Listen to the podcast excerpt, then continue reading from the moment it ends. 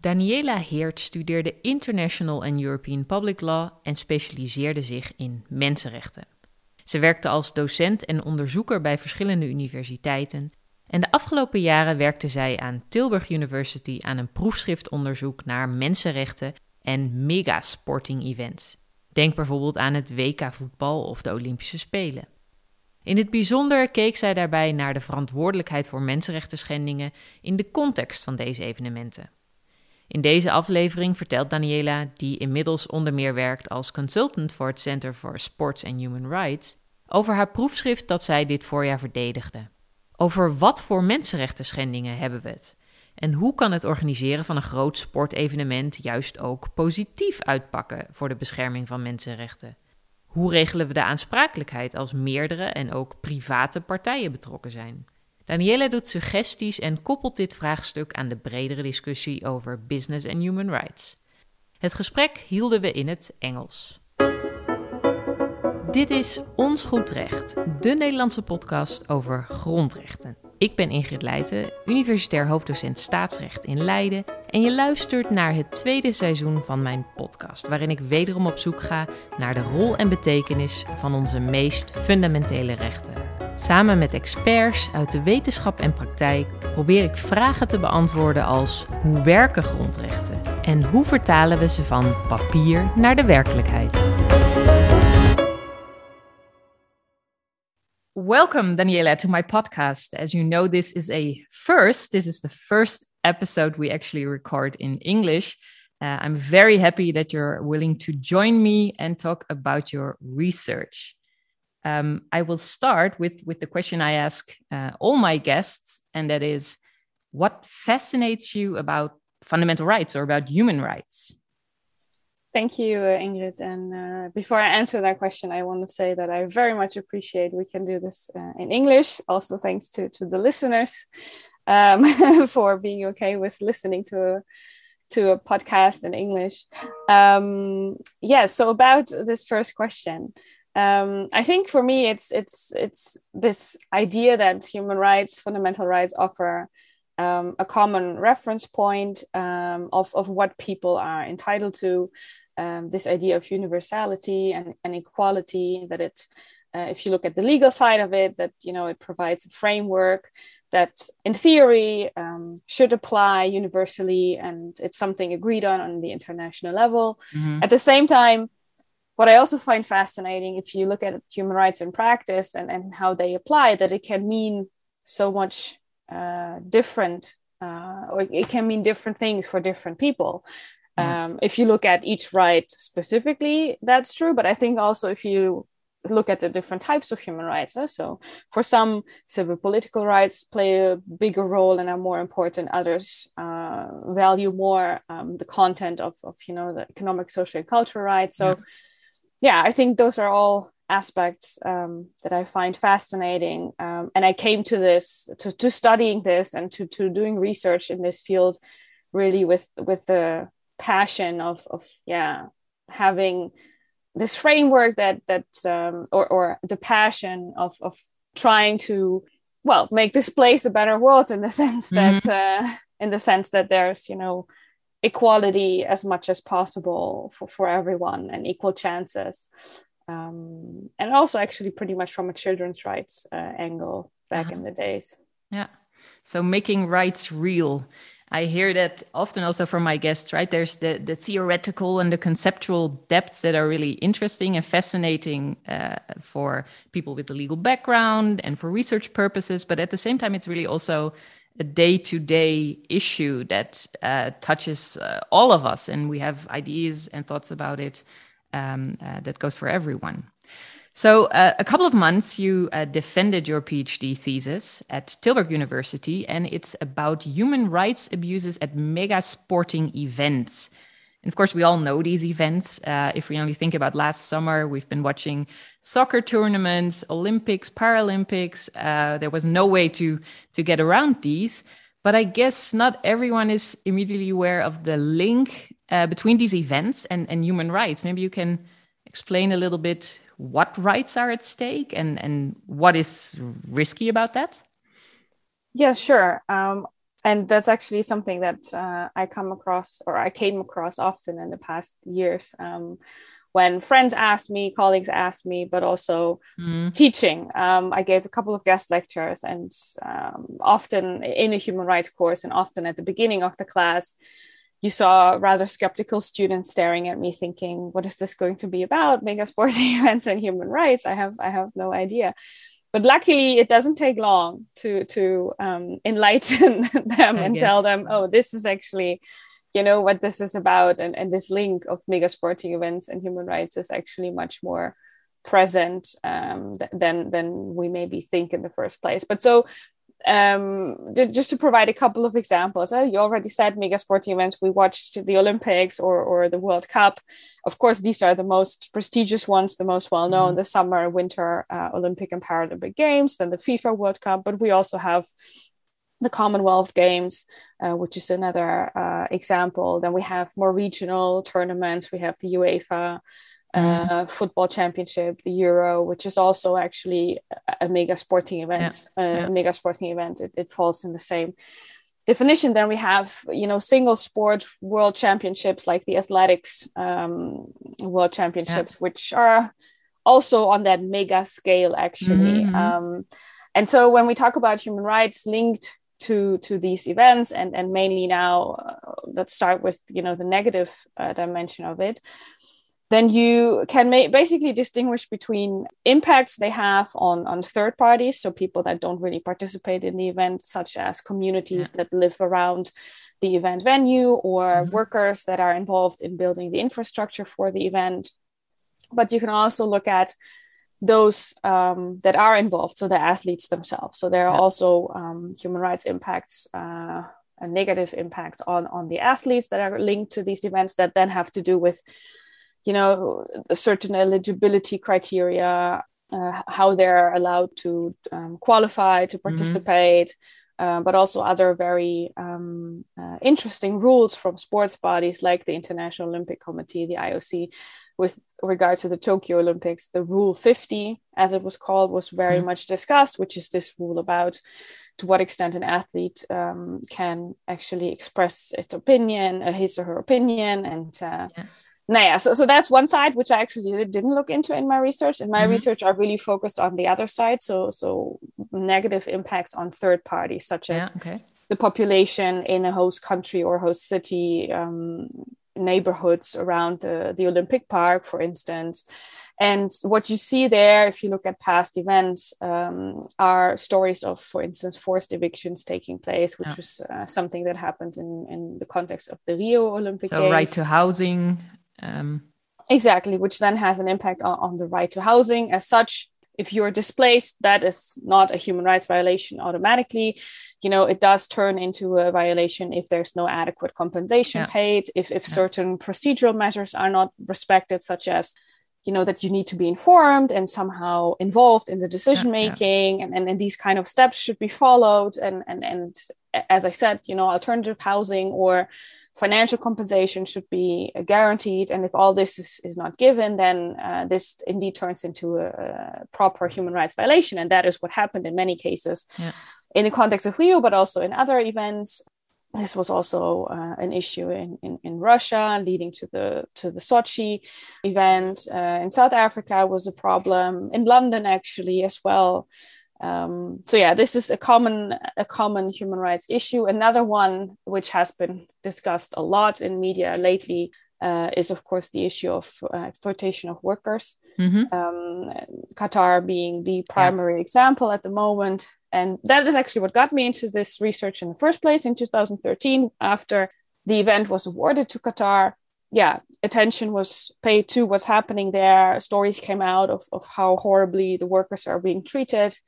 Um, luckily it started some sort of a process but yeah the problem there is that you know the labor laws that were in place were very exploitative. Um, people had to pay high fees in order to be allowed to go there to, mm-hmm. to work there um, to only then find out that you know the salary wasn't what they were promised the conditions were horrible they had to work in extreme heat with little or even no time for breaks mm-hmm. um, little access to drinking water um, their passports were confiscated, which put them into a very delicate position where they couldn't just leave the country or change their employer. So this this modern slavery type of um, employment that was going on. Yeah, that's, a lot of lot of fundamental rights involved, right? If I hear you talking like it's it's it's about food, it's about water, it's about housing, probably it's about work, it's about exactly. slavery, and there's a big range yeah yeah indeed and and if you look at i mean these are really you could say direct impacts but then if we mm-hmm. now go back for instance to my to my first example with forced evictions if you are being evicted and you are removed to a place that perhaps is now far away from where you used to live, this also has an impact on other rights, like the right yeah. to education if you cannot go to school anymore. Yeah. Um, you know, and, and and maybe also your place of work or or other things that are more part of your social life or, or seeing your friends and family. I mean, yeah or sometimes people are placed in a situation which is less safe so so the the surrounding where they live mm-hmm. the neighborhood isn't as safe anymore so yeah it's not only the direct impacts sometimes also then the indirect impacts and the the consequences yeah. of it and um and indeed if we go back to the workers yeah that also i mean the accommodation where they were housing and, and uh, living that's also been i think photographed a lot and, and reported yeah. in the news that they share um, you know a room with i don't know eight ten people a kitchen with 50 yeah. people um, so indeed no privacy but also the hygienic standards were just and and even uh, the right to life of course because i remember the discussion a couple of months ago when it was you know about the death toll of the people actually working in qatar um, which was of course debated from different perspectives how many are direct etc but still it's it's a right to life issue also yes indeed and so in the most extreme cases as i said the working conditions are are bad which um, sometimes yeah leads to workplace accidents because mm-hmm. the safety equipment fails but it also can lead to to indeed death and not necessarily because um, and because of an accident on the construction yeah. side um, but many of these deaths are just actually occurring while the workers are asleep back in their accommodations and um, due to heart failure then in yeah. the end um, and that yeah is a bit of a yeah it's i guess difficult to to create this causal link immediately yeah. from also a medical point of view but on the other hand it's probably safe to say if they would have had a different job and not have these conditions then mm. this probably could have been prevented yeah yeah quite a quite a somber picture right? And and if i hear your examples it's probably hard even to imagine a, a mega sporting event without any human rights impact. On the other end i also heard you say this is let's start on on, on the negative side. Is there also a positive human rights side?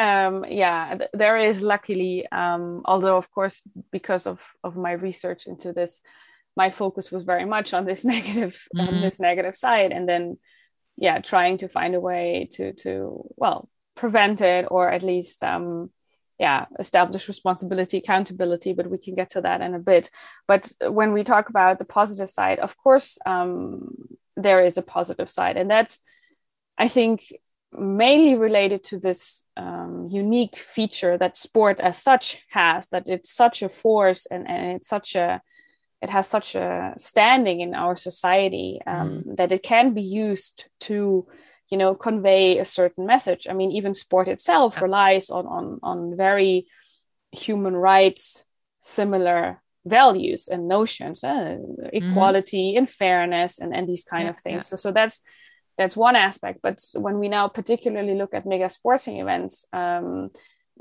the opportunities there are mainly that when you have an event in a certain city or a host country that so much attention is paid to that host um, yeah. and you see that you see that in the campaigns of, of you know organizations like human rights watch like amnesty international who have been campaigning uh, for years around these events especially mm-hmm. when they take place in countries like china russia and they yeah, use yeah. this as an opportunity to bring this on the international agenda and say you know we have an event happening in a country where you know the track record when it comes to human rights is, is not very good so we should pay attention to what is going on there.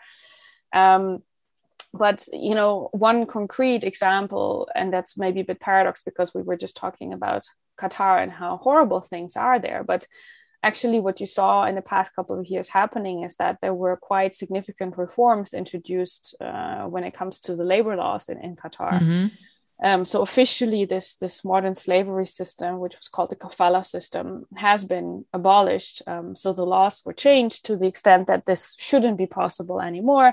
Um, the International Labor Organization got involved. They set up an office there, and I mean, I think it's very clear that you see because of all the attention paid to the country um, that there was so much pressure that they yeah. needed to change things.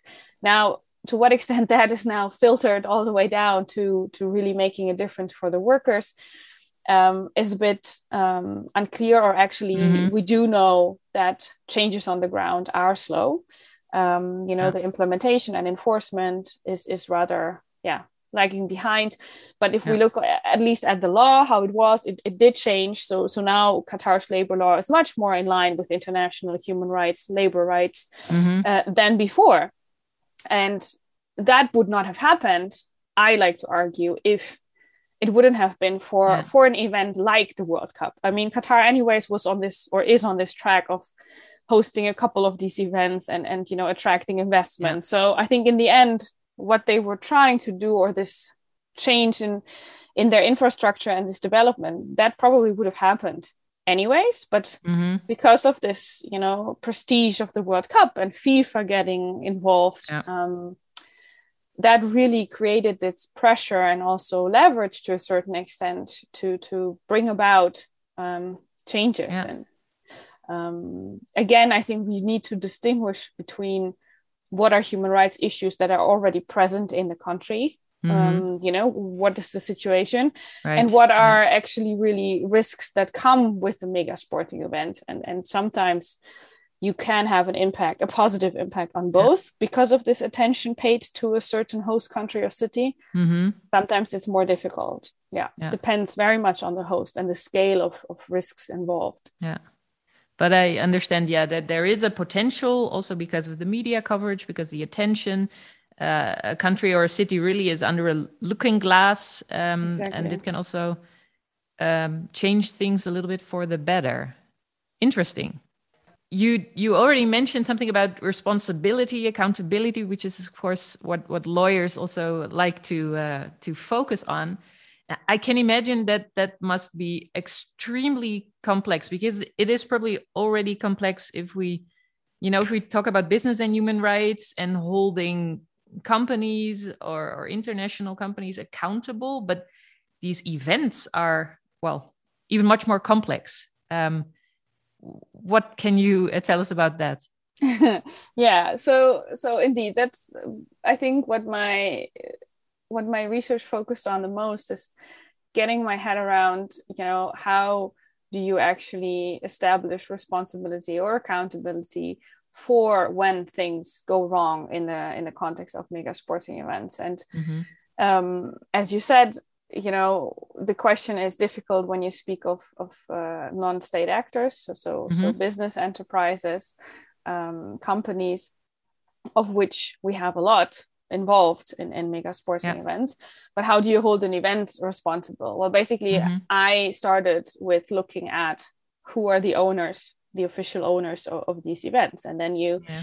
you quickly come to these international sports bodies the international sports governing bodies like mm-hmm. the international olympic committee fifa or uefa yeah. or the commonwealth games federation etc or you know these international federations which exist for for for for each sport um, but you don't stop there. They own while they own these events, they are not the mm-hmm. ones um, officially organizing them. Uh? So mm. they mm-hmm. have these complex bidding processes, um, and at the end, they chose a candidate.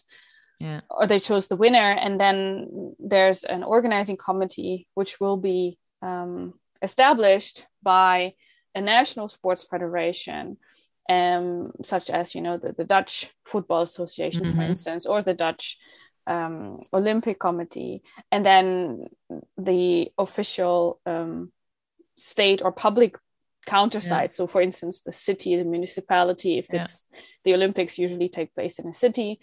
The World Cup, then you look at more the central level of governance mm-hmm. because they often take place in the entire country. But so they they together then set up this uh, organizing committee. And then from this organizing committee again you have you know they are partially public they're partially private body. Mm-hmm. um, so they're this kind of hybrid hybrid figure uh, hybrid entity. And they start contracting different companies um, who then again subcontract other companies. And that goes on and on and on. So there's a lot of outsourcing going on.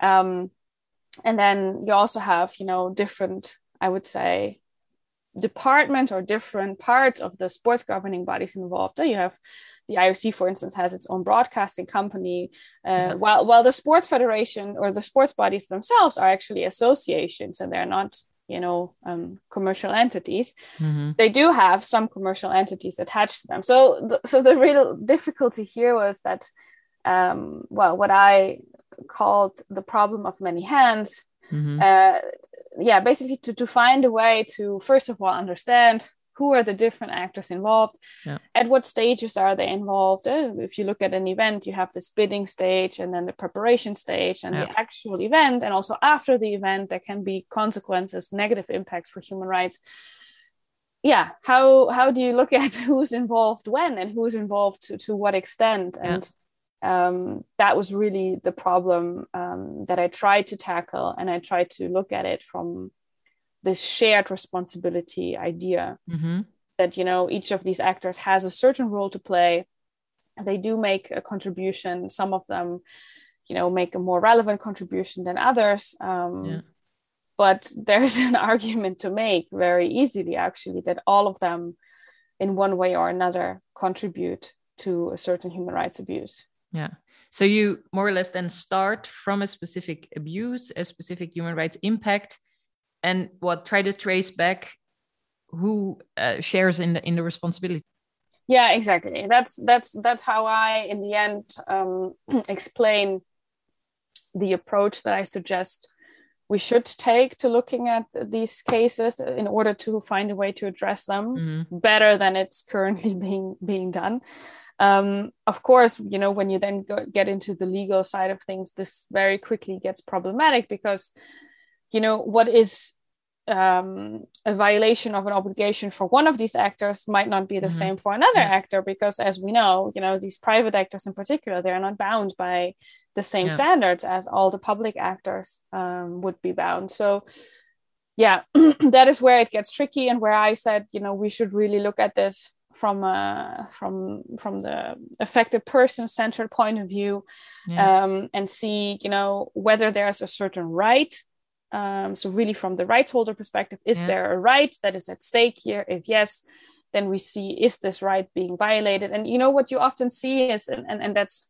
uh, where this idea of common but differentiated human rights responsibilities mm-hmm. obligations mm-hmm. comes in even though you know it, it is about a right where there's a corresponding obligation under international law which doesn't apply to private people uh, private entities sometimes you find a related or, or relevant obligation in domestic law so yeah. so in the domestic law mm-hmm. from that host country for instance um, which then or would workers apply. rights for example or exactly yeah. and again you know it's it is a patchwork not everywhere the same rights yeah.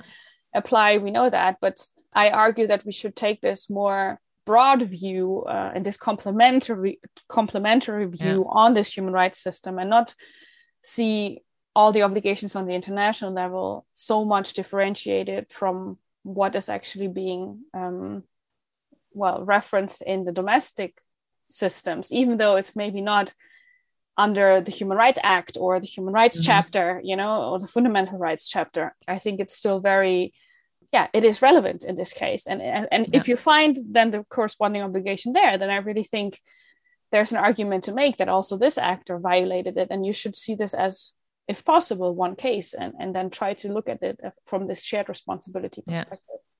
And, and does it also mean you have institutional uh, suggestions on how to then tackle this complex case? I mean, uh, this is of course not your responsibility to make sure that this works. That's for the legal uh, practice out there. But yeah, or my next PhD, who knows? Yeah, yeah. Um, no, no, no. Your postdoc. Um, or my postdoc. Well, I did, of course, um, come across, you know, because I used this shared responsibility idea, which is not my idea. Of course, mm-hmm. there's a lot of research done on this already. Uh, from the general international law perspective, yeah. I just applied this to, to this specific case. Uh, and then try to develop it a bit further in this context. And in that in that research that existed, there were already quite some ideas, and some of them I found quite interesting. And one was this idea of of trying to uh, formalize collaboration between different. Mm-hmm. responsibility mechanisms uh? so so if we think about you know certain actors can be held responsible in courts and other actors maybe you know, we try to look at national contact points uh, from the OECD, for instance. Um, and then for again other actors, you can really look at these regional human rights courts. Is there a way to, when we know this concerns one case, more or less? Yeah. I mean, and I don't mean now there's only one affected person, but I mean like one case. Is there a way to formalize collaboration so that even though there are parallel proceedings, they're all seen as as one um, they mm-hmm. can talk to each other they can exchange information information on evidence um, etc yeah. so this this idea i really liked and i think it's really worth exploring further as sort of a you know thought experiment with very concrete cases if that yeah. if that could work and what's the benefit of it because of course now already judicial dialogue is happening but yeah. how would that work when you have really one concrete case. Uh, what I looked at in my research is the Court of Arbitration for Sport, which is, of course, mm-hmm. you know this this body within the world of sports that enjoys a certain authority. It's quite highly respected by different sports bodies and yeah. uh, entities in the in the sports world, and yeah, it it it mainly uh, does arbitration. It also has mm-hmm. mediation mm-hmm. services. Um, but for both types of dispute resolution uh, methods, I do see room for shared responsibility. Even in the in the code of of the uh, the rules for the court, you do see that multi multiple party arbitration is possible, and we know. Yeah. From the business and human rights field in general, that arbitration is said to be quite flexible in the sense mm-hmm. that you know a lot of things can be chosen by the parties involved um, so yeah i looked at that to see if there's room but at the same time uh, room for the shared responsibility idea yeah. but at the same time you know it's also very easy to find out about the disadvantages of arbitration in particular in a human rights context yeah. um, so yeah it, it was an interesting uh, interesting uh, final part of my research but basically the um, conclusion i came to is that a lot of reform is needed in order yeah. to um, make such an arbitral private mm-hmm. uh, body fit for purpose uh, for these kind of cases. Very interesting. Yeah and, and I, very difficult indeed to come up with uh, uh, solutions. But i can imagine indeed these mega sporting events. I mean it's not one case you know it's it's mostly going on for a couple of years uh, sometimes with the same actors involved. So to organize some kind of dialogue, or at least between the, the bodies and the actors involved, that could be interesting. I also it also made me think about about climate change cases. Of course, it's outside the, the, the scope of your research, but also there you might have impacts on human rights that are partly due to states, maybe various states, maybe companies, and there we also have to figure out how to how to arrange this accountability aspect. And also, I like the idea of well, it's it's a patchwork uh, indeed that gives a nice visual uh, impression. I think. Um, well, my next question would actually be wh- where do you see the the broader movement of um, sports and human rights going, and maybe would it also help in in this respect if the business and human rights uh, movement really moves forward? And if we get binding obligations for uh, well international businesses perhaps? How do you see this? Yeah very good question. And i think uh, maybe i should have made it clear from the beginning that basically i came to this also with this business and human rights uh, mm-hmm. background uh, and framework. And that's because I think the discussion or the movement, the sports and human rights movement as it is framed today, is yeah. very much coming from this business and human mm-hmm. rights debate. Huh? So a couple of years ago, there was this Institute for Human Rights and Business who, uh, which um, put this uh, on their agenda as one of the key issues to look yeah. at for the coming year. And I think ever since then, this really developed into into a business and human rights topic because these events are you know they are international business operations um, yeah. so so th- there it's quite obvious i think but what happened because of that is that also the broader sports and human rights uh, discussion is also more and more framed within mm-hmm. the business and human rights field even though there i think it's a bit more difficult um, to make this link to, to, to the commercial side. And it's also not always necessary. Yeah. So if we mm-hmm. talk about day to day sports and then think about human rights issues there, I think it's more about cases like uh, physical, mental, sexual abuse of athletes, yeah. uh, safeguarding issues. Um, so, so it's a bit different, and and sometimes there it's less complex if we look at the yeah. actors involved or the type of actors involved. I mean, it's still complex enough in the sense that you often have bystanders that, that don't say anything and they just you know watch as the abuse is happening for years so so that's but, but also... you maybe not not always need the the complication of of framing it as a business and human rights issue no exactly that i think is, is very helpful in particular in the event business mm-hmm. and, and in particular in those cases where a sports body can be uh, linked to its commercial um, activity. And, and what we see there, luckily, is that um, the UN guiding principles have become UN guiding principles for business human rights have become a sort of you know accepted yeah. authoritative standard with with FIFA being one of the first uh, sports bodies that that kind of asked John, John Ruggie to to look at mm. you know how do they apply to us as an organization and our daily operations but also the Commonwealth Games Federation, now Commonwealth Sports, by the way. Um, they t- changed their name. They also, um, yeah, quickly accepted the application of, of these principles. Um, the International Olympic Committee lagging a bit behind, being a bit slow, but you also now start seeing national uh, sports bodies picking this up. Uh? So the the German Football Federation actually recently published a, human rights policy and a mm-hmm. statement where they also refer explicitly to the UN guiding principles. So I do think um, it's very important that the broader business and human rights field develops further and, and advances. And, and I think if we would have a binding treaty at some point, that definitely can make a difference, in particular when we look at the events uh, and yeah. and uh, things are already changing so for future events starting with i think the 2023 uh, commonwealth games if i'm not mistaken human rights fundamental rights have been explicitly mentioned in bidding criteria uh-huh. so so bidders that were interested and that wanted to apply to host the event they already had to do much more when it comes to you know showing how they respect human rights how they you know assess risks and mitigate risks yeah. than than ever before and that's true for the commonwealth games it's true for the world cup it's it's true for the next olympic games. So we do see things are are slowly uh, changing there as well on the regular on the regulatory side of things. Um, so I, I think a binding treaty can only make this even stronger yeah. as well as the the popping up of the mandatory due diligence um, mm-hmm. regulations. And there again we get back to this complementary view of things. Yeah treaty on the international level, great. But if we then, in addition, also have more and more of these due diligence laws, I mean, that that can yeah. also only help. Yeah, and indeed, also if these human rights principles are translated to national law, etc., because otherwise you will have these problems of of accountability and who can really rely on on what.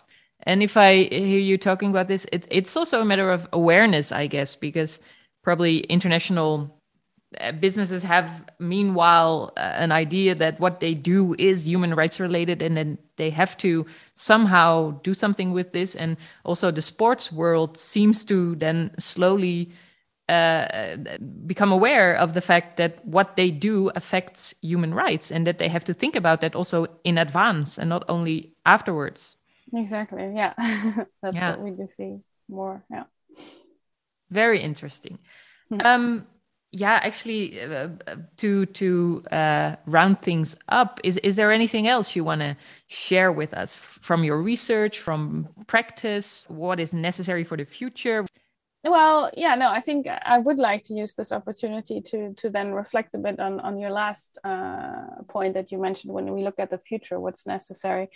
Um, something i i realized based on my research but also my my consultancy work mm-hmm. is that if we want to you know make this movement and i think we can call it a movement uh, the sport and human rights movement if we want to make it sustainable we also have to invest a bit more in, in integrating sport and human rights in, in teaching and research um, so i do think I see it happening, and I do think uh, it is slowly picking up uh, in the sense that you know human rights classes are talking about sports, maybe, and sports programs are talking about human rights or something similar to the notion. Um, often it is packaged as as integrity issues.